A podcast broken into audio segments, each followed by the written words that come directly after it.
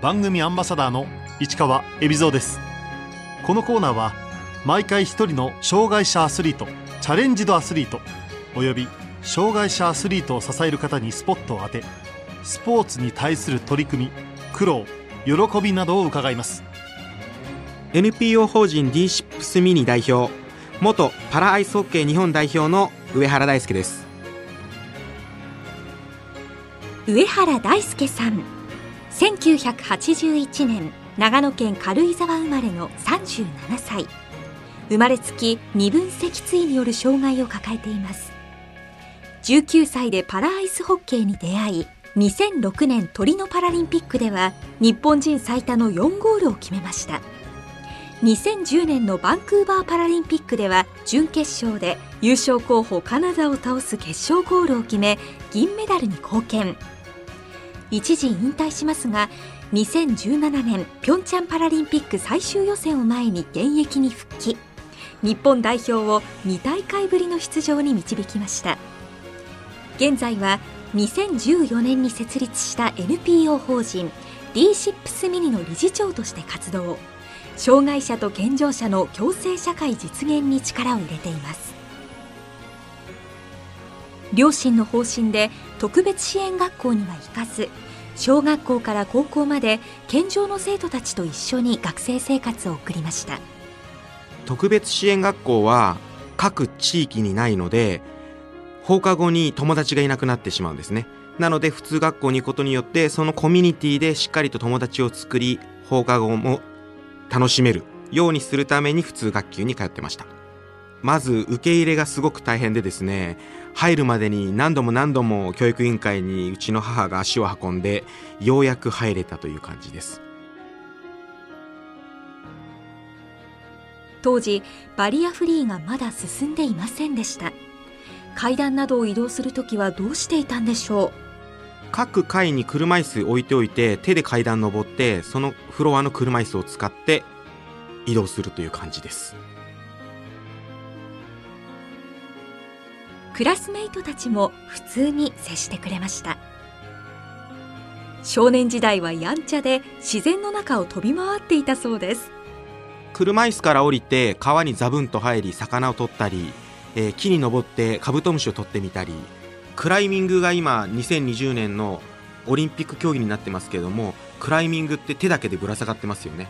あれを想像してもらったらいいと思います。まさにターザンっていう感じです。危ないって言ってたらですね何もできないと思うんですよ。で今いろんなことに対して大人たちが子どもたちにそれは危ないあれは危ないって言っているからこそ子どもたちの経験が少なくなり結果的に自分で動いたりする考えたりすることができる子どもたちが減っているという意味で言うとむしろ危ないのは川に入らないことで考えることをなくしてしまっている方のが危ないと思ってます。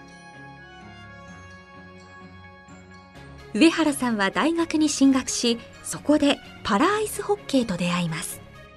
大学も地元長野県の信州大学に行き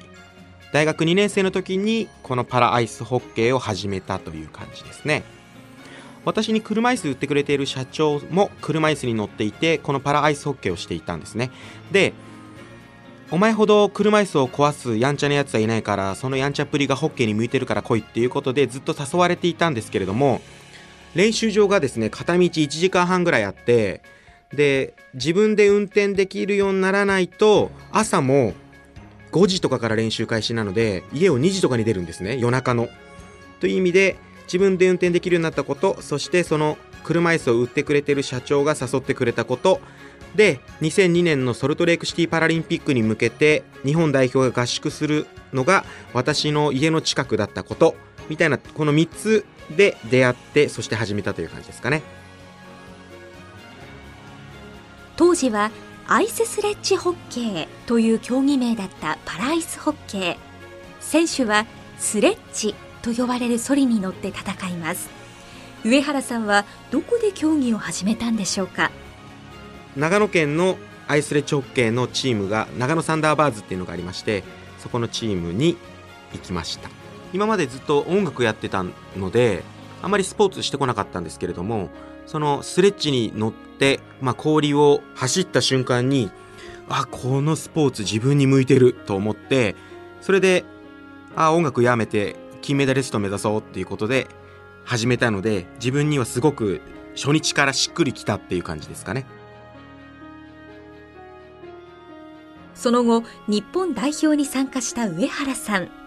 初めて代表に呼ばれた時チームの印象は？先輩しかいませんでした。なので後輩は2010年のバンクーバーの時に初めて後輩ができたぐらいでそれまではずっと下っ端でした。入ったばっかりの時はとにかくまず自分が上手にならなきゃっていうところが第一なのでまず世界の選手と戦える能力をつけるっていうところですかね。2006年トリノでパラリンピックを初めて体験しました。私初めてのパラリンピックトリノの初戦でハットトリックだったんですよ。なのでもう最初からイケイケだったのでなんて面白いんだパラリンピックはと思いつつ最後の結果は出なかったのでやっぱりパラリンピックって大変な場所だなと思ったっていうとこですかね。初出場にもかかわらずいきなり日本人最多の4ゴールを挙げました。2004年から2006年、まあ、トリノの時まで世界一のクラブチームシカゴブラックホークスっていうところに修行させてもらっていてそこに世界一のプレイヤーがいたんですね。で彼のかっこいいプレーをひたすら見て真似してというような繰り返しをしていたっていう意味で言うとその世界一のプレイヤーと一緒に練習できたことが結果を残せたことじゃないかなと思ってます。トリノでは満足のいく結果だったんでしょうか？いいえ。えっと初戦3点取っても結局勝ててないので私は何の結果も残していないですね。トリノでは競技以外で大切なつながりができました初戦でハットトリックしたことによってアルゼンチンの記者の人と仲良くなり次もあなたのためにハットトリックをするので大きく記事で取り上げてくださいねって言ったところから2010年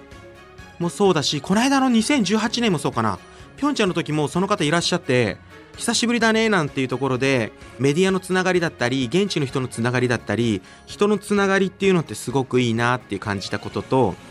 トリノの時に初めてパラリンピック出たからこそ世界中にたくさんのアスリート仲間がいると。トリノは本当に仲間を作れた大会だったかなと思います。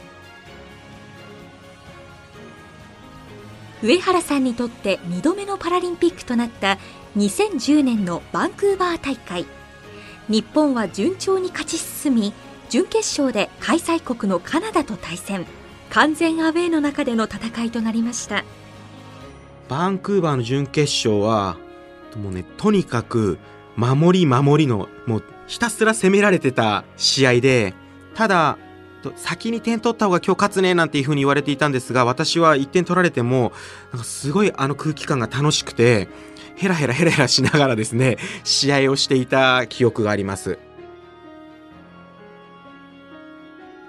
試合を決めるゴールを放ったのは上原さんでした。と試合終了の1分20秒ぐらいですかね。1対1のまんま私の目の前にボールパックっていうんですけどもがこぼれてきて走り始めたらですね相手のディフェンスが1人いましてお1対1だ彼を抜けば点取れるなと思っていたんですが後ろ振り返るとですね55番の高橋という選手が一番信頼できる選手が走っててああ彼にパスしたら100%リターンが戻ってくる。と思って彼にパスを出したところから実は私記憶がないんです。上原さんがゴールを決めた瞬間会場の様子は？シーンとなりましたね多分。私の中では大歓声だったんですけれどもそれも記憶がないので一瞬シーンとなったらしくてなんかちょっとその前にファールとかがあってノーゴールだったのかもしれないというふうに日本の応援団は思ったぐらいシーンとしてたみたいです結局そのまま逃げ切り日本は優勝候補カナダから歴史的な勝利を挙げました。私12年間ホッケーしていてカナダと40試合ぐらいしてるんですけども私のホッケー人生の中でカナダに勝ったのってそのたった1回だけなんですよ。だから次のアメリカを考えるよりも私のホッケー人生の中での1回をここで出せたっていう方の興奮の方が大きかったので決勝のアメリカ戦はもともとその前の年にアメリカのチームすごい仲いいのでと来年のパラリンピックは決勝はうちらでやろうねって決めていたことがあまあ叶ったなっていう感じでした。決勝戦はアメリカに敗れ銀メダルを獲得した日本代表。上原さんにとって初めてのメダルとなりました。ものすごい悔しかったですね。まあテンションは若干下がりましたけれどもただずっと応援してくれている皆さんにメダルをかけたいなと思ってパラリンピックの舞台に立っていたのでようやく応援してくれた皆さんにメダルかけられるなっていうところは思いました。現地では勝った日本を称える声も多かったそうですが。カナダの人たちすごい素晴らしいなと思ったのが試合終わった後に街出てもですねおお日本チーム素晴らしい試合だったっていうことでいろんな人に声かけてもらってなのでぜひ2020年の東京でも母国日本が負けてしまったとしてもいい試合だったとしたらそれしっかりと他国を称えられる皆さんが2020年にいるといいなっていうふうに思います。バンクーバーで銀メダルを取った後上原さんは単身海を渡りました。2012年13年に私アメリカにホッケー留学行ったんですよ。シカゴのチームに参加していたのは日本に住んでいてたまに練習に行き世界クラブチームトーナメントとか出て優勝してみたいな感じだったんですね。なのでアメリカでどうしても住みながらホッケーやりたいなっていうのがこのシカゴの時からずっとあったので8年越しの願いでですね私フィラデルフィアっていうところに行って2012年の8月から2013年の6月までホッケーを住んでやってたんですよ。アメリカ行きを決断した理由は2つありました。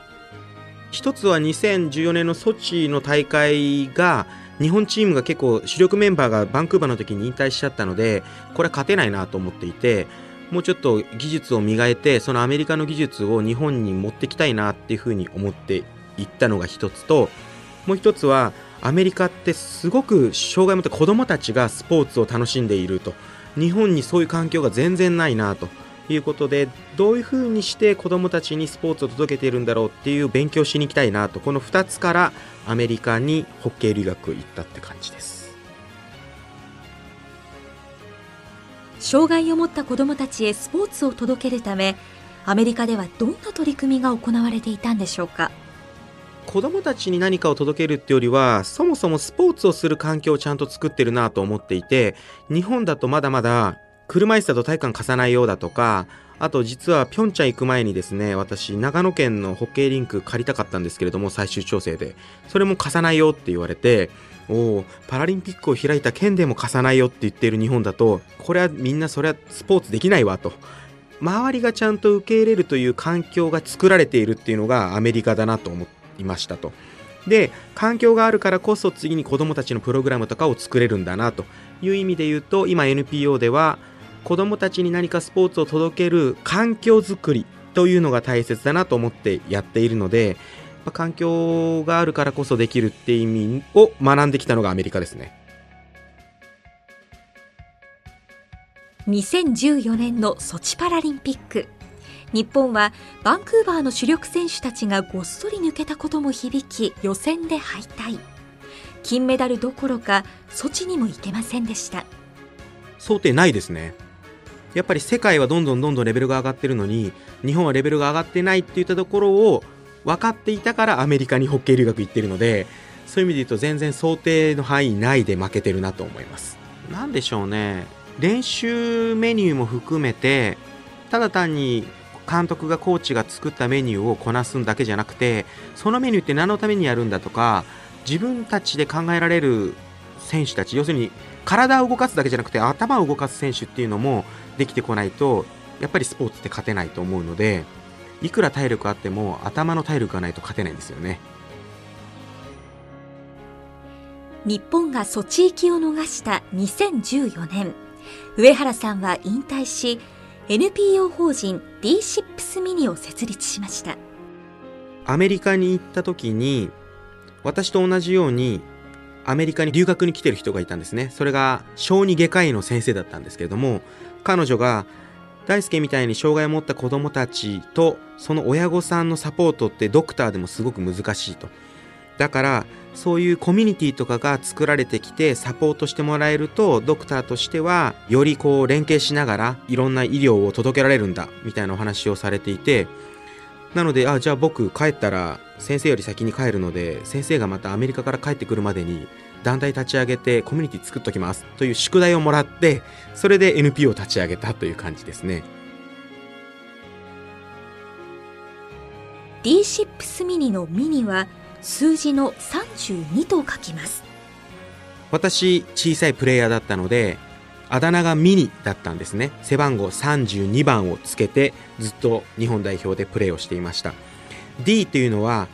よく大輔の D ですか？って聞かれるんですけどドリームの D なんですね。なので子供たちに夢を運ぶとか子供たちの夢の船という意味があって D6 ミニという NPO 法人です。最初に立ち上げたメンバーは？NPO 立ち上げるんでですね10人ぐらい必要なので初めから14人いました。うちの NPO 今でもいろんな企業の人が集まってるんですよ。なのでドクターもいれば会計士もいれば理学療法士もいればそれぞれの強みをどう生かしていくかみたいなところでいろんな人を集めていく NPO って面白いなと思って本当にバラバラの人を集めてますね。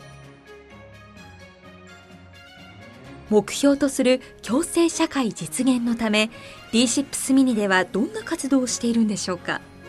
一つは健常者向けにパラスポーツの体験会を開いたりだとかあとはこの間だと上智大学さんとコラボして13校の大学集めて大学パラスポーツリーグみたいのを作ったりだとかあとは地元長野県だと長野県民パラスポーツ大会といってですね長野県は毎年パラスポーツ大会を開く県にしようというプロジェクトで市民向けの大会を開いたりだとかっていうのがまあスポーツ系ですね。あとは親御さん向けっていうところで言うと障害児を持つ親御さんたちっていうのはなかなか自分の時間が作れないので私たちが障害児を預かる間にメールしてきてくださいねとかお父さんとデートしてきてくださいねとか障害児とは別に健常者の兄弟がいるとなるとその兄弟がいつも障害を持つお兄ちゃんばかりお母さんずるいずるいってなるので今日お母さん独り占めだよという時間を作ったりだとか誰もが参加できるキャンプを毎年年に1回2回開いていると。まあ皆さん障害を持った人と持ってない人が体験を共有できる場所を作っているという感じです。今回の2020年は日常化していく身近にパラスポーツがあるっていったところがすごいキーワードだと思っているのでそういう意味で言うとちゃんと続いている企画がいくつかあるので定着してきてるかなと思います。2017年ピョンチャンパラリンピック予選を前に上原さんは突然現役に復帰。4年のブランクを経て復帰を決意したきっかけは？2014年に NP を立ち上げてそしてそこで関わっている障害を持った子どもたちとか親御さんたちが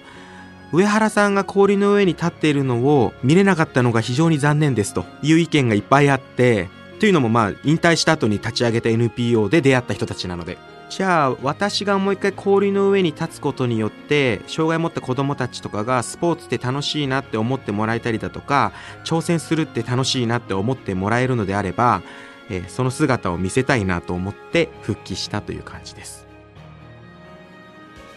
久しぶりに代表に合流してチームはどう変わっていましたか？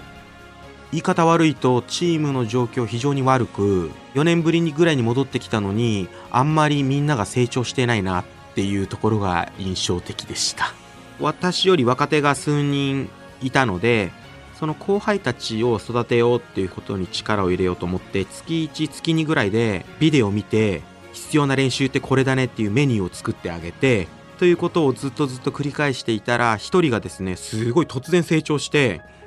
で、最終的に彼は、ピョンチャンの最終予選でしっかりと活躍して、ちゃんとポイントで点を取り、予選を通過した、育てた彼が活躍した結果、ピョンチャン行きを取れたっていうところですごく嬉しかったですね。4年のブランクがある中、大変だったことは？私、体が小さいっていう弱みがあったことにより、いつも論理的に頭で考えてやってたんですよドリブルっていうのはとかあとはターンするのを体をどれぐらい傾けるととかなので割と勘ってすぐに戻りましたね。2大会ぶりの出場となったピョンチャンパラリンピック。この時のチームの目標は？後輩たちがしっかりと次につながる体験経験をする一個のステップだなというような存続をかけた試合だったなと思いますパラリンピックに出場したことで子どもたちとの約束も果たせました。子どもたち私言わないまんま復帰して決まったら結構こうメディアに取り上げてもらって新聞で見て「え復帰したの?」っていうところを連絡いただいてみんな盛り上がってくれたのですごく嬉しかったし自分のやりたかったことが果たせたなと思います。ピョンチャンで日本は8位でしたがこの結果については？結構新人が増えたといったところでスポーツを始めてくれる人が増えたっていう意味で言うと北京というか多分その先でしょうね。2026年につながるんじゃないかなと思ってます。パラリンピックを国内で開催することは障害者の理解にもつながるという意見がありますが上原さんの考えは？パラリンピックを開いたからといって障害を持った人たちの理解が進むとは思っていません。まさにアスリートたちは特殊な人たちで障害を持った人たちのくくりの中で言うと本当に数パーセントの話であってあとの90何パーセントの話が全然出てこないわけですよ。障害を持ってたち本当に様々ですし車椅子の人だからって言って100人100通りだしすごく細分化されているところが障害を持った人たちの理解で一番難しいところなんですけれどもなのでできるだけ多くの人たちを取り上げる。例えば車椅子で小学校に通っている男の子って何が大変なんだろうだとかむしろあと何が楽しいんだろうだとかこんなエピソードがあるようだとか。うんなるほど。だったらこういう風にすると受け入れられるね他の小学校でも行けるねみたいなそういうヒントを届けられるようなそんなメディアの取り上げ方っていうところをしてもらいたいなと思っているという感じですかね。なので結構今ホストタウンとかでもバリアフリーが整っていないからパラリンピック選手を受け入れられないっていうところと結構あるんですよ。逆でパラリンピック選手を受け入れるということをいい機会と使って街をバリアフリーにしましょうよっていう話なんですよね。ホストタウンとかでも例えば車椅子ユーザーを受け入れるために体育館改修しなくちゃいけない何百万ってかかるんでしょって思ってるんですよ。でも私行って現地で見てみると数万円で治るんですよ。数万だったらあなんだ変えられるじゃんっていうこれ知るを届けるから変えてもらえることにつながる。どうしたら改善できるかどういうふうにするといけるかというシンプルなことを届けてあげるというのが重要だと思ってます。具体的にどんなところなんでしょうか？例えば車椅子の人たちを受け入れるためにスロープとかを作らなくちゃいけないねとなった場合に建物の入り口全体をガシャガシャ変えなくちゃいけないっていう風に思ったりしがちみたいなんですけれどもいやいやいやこの数千円のスロープポンとつけるだけで OK ですよっていう風なのがいっぱいあるんですよ今回新しく作ったり改装された競技施設を見て上原さんは思うところがあるそうです。当事者入れてちゃんとデザインをしてほしくてこの間ロンドンの方いらっしゃってですねやっぱロンドンって一番パラリンピックが成功したって言われてるところでなんでそんなに良かったんですかっていうとデザインの時に意識していたのが当事者と一緒に作る with か当事者起点で作る by これでしか作りませんっていう話をしていたんですよ。健常者から作ってある程度できたところでこれってどうですかっていうアンケート式な障害者の意見の取り入れ方が日本式。いや今聞かれてももう治らないでしょっていうところで障害者を入れるのが日本式。もうちょっとそこもしっかり2020年を機に治ってくるといいなと思います。元パラリンピアンとして東京で選ばれる代表の選手たちに望むことは？プレッシャーになっちゃうかもしれませんけどもとにかく勝たないことにはパラリンピックはこの日本に広がらないんでこれいい例がラグビーですよね。日本が勝ってるからこそあんだけ盛り上がって勝ってるからこそメディアに取り上げられてるっていう意味で言うとぜひ勝って日本にパラスポーツの魅力を届けてほしいと思います。現在上原さんが一番力を入れている活動は？各地でパラスポーツの大会を開くってことですね。今東京の小学校とかだともうほぼほぼの小学校でパラリンピック選手が来て講演してるんですよ。あと体験会してるんですね。でも今って体験会用の体験会なんですよ。小学校の中で体験会してああ楽しかった終わりなんですね。それをぜひこう大会を作ることによって部活とかができて練習してもっともっと身近なものになるしみんなが知ることができるものになると思うので小学校中学校高校一般とかね各リーグを作りたいなっていうのが一つとあとは教育現場でやっぱりもっともっとパラスポーツのことをやってもらいたいと思っているので今各地で教育委員会と連携しながらですねちゃんと2020年で終わることなくずっと続く教育プログラムっていうのを作ろうっていうことをしています。例えばどんな競技でしょうか？長野県民パラスポーツ大会っていうのを、まあ、長野県毎年開く県にしようねっていうことで3月に1回やったんですけども J リーグ B リーグプロ野球自治体大学企業一般の人にパラスポーツチーム作りませんか？って営業しに行ってで J リーグにも作ってもらったしと B リーグにも作ってもらったし大学にも作ってもらったしっていうことで新しくパラスポーツチーム30チームぐらい作ってもらって大会この間やったんですよ。160人ぐらいで。で長野県は第1回目はボッチャっていうのをやったんですけども第2回目はボッチャとバスケットボールやって第3回目はっていうことでどんどんどんどん競技を増やしていこうと思っているのでどのスポーツっていうことじゃなくてパラスポーツ全部っていう感じですね今年10月上原さんは第1回パラ大学祭というイベントを開催しました。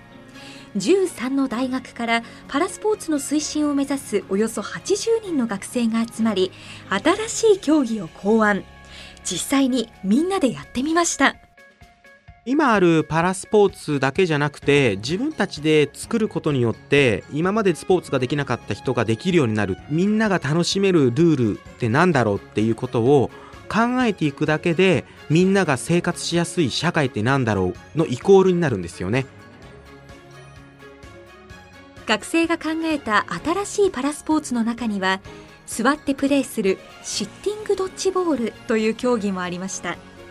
スポーツ作りで勝手に共生社会づくりができるみたいな部分で言うと新しいスポーツを今後も大学生たちと作っていきながらやりたいな。その中の第1弾がシッティングドッジボールということでこの間の第1回パラ大学祭という大学13個ぐらい集めた大会のオリジナルスポーツ競技1個やろうっていうことでシッティングドッジボールが出来上がったという感じです。障害者でいうと私だけだったですねこの間は。私も実はドッジボール小学校のところやっていて私の特別ルールとして背中に当てないと上原大輔はアウトにならないよとかそういう新しいルールを加えていたのでなのでちょっとしたルールを変えることによっていろんな人が楽しめるのがスポーツの魅力だと思うので今後もそういうスポーツを作っていきたいなと思いますね。上原さんがこれからぜひ達成したい夢は？2つあって私の夢。1つは私が環境を作って子供たちがスポーツできるようになりました。その子供たちが金メダリストになることもう一つが私もう一回ねちょっとアメリカ行きたいんですよね。なのでこの2つかなと思います。アメリカに行く目的は？アメリカでいろんなことをもうちょっと学びたいなと。別に大学行くとかそういうことじゃなくて向こうの環境を作ったのを見に行ったんですけどもそうじゃなくてもっとこの間選手として行ったのでさらに支える側として何ができるかなも含めていろんな教会に所属させてもらったりとかしながらもっともっと見たいなという感じですね。教育もそうだしスポーツの運営もそうだし。指導者への道は？全く考えてません。私指導者ではなくてですね今パラリンピックってメカニックが必要なんですよ。あの道具と密接にあるので。でこの間のピョンチャン行った時にこの我々の日本代表チームにメカニックがいなくて今選手の普及活動とか発掘活動はしてるんですけどもスタッフの発掘活動とか普及活動ってあんましてないんですよ日本って。なので実は今来年の3月末にちょっとローンチする予定のですねカリスポというサイトがございまして何かっていうと小学校1年生の時に買ったスポーツ用の車椅子とかが3年生になると使えなくなっちゃうんですよね成長期だから。そうすると50万のもの買って2年しか使えないとなると買えないんですよ。なのでうちの NPO でこれからパラスポーツの道具のレンタルシステムをこう今作っていてでそこにさらに未来のアスリートを作ろうっていう道具をこうレンタルすることでに加えてそれを壊れた時にメンテナンスするっていうことで各技師装具士の大学とコラボしてメカニックも育てようというメカニック育てようとアスリート育てようというシステムを今作っていましてスポーツをできる人を増やそうということとそれを支えていくためのメカニックを育てようっていうこの2つを今やっています。上原さんにパラアイスホッケーの魅力を聞きました。車椅子スポーツと違って普段誰も乗っていないものに乗ってやるんですよ。という意味で言うと障害者だろうが健常者だろうが関係なく楽しめるというのがこのパラアイスホッケーの一番の魅力だと思います。まあ、あとはパラアイスホッケーのいいところは体幹とかを使うんですよ。なのでこの間アメフトの選手が膝痛めちゃってっていう時にトレーニングにすごいいいって言ったところでいろんなスポーツのクロストレーニングには最高のスポーツだと思います。あとはシェイプアップもそうです。女性の二の腕だとかですね。お腹周り。シェイプアップしたい方はぜひパラアイスオッケーをという感じです。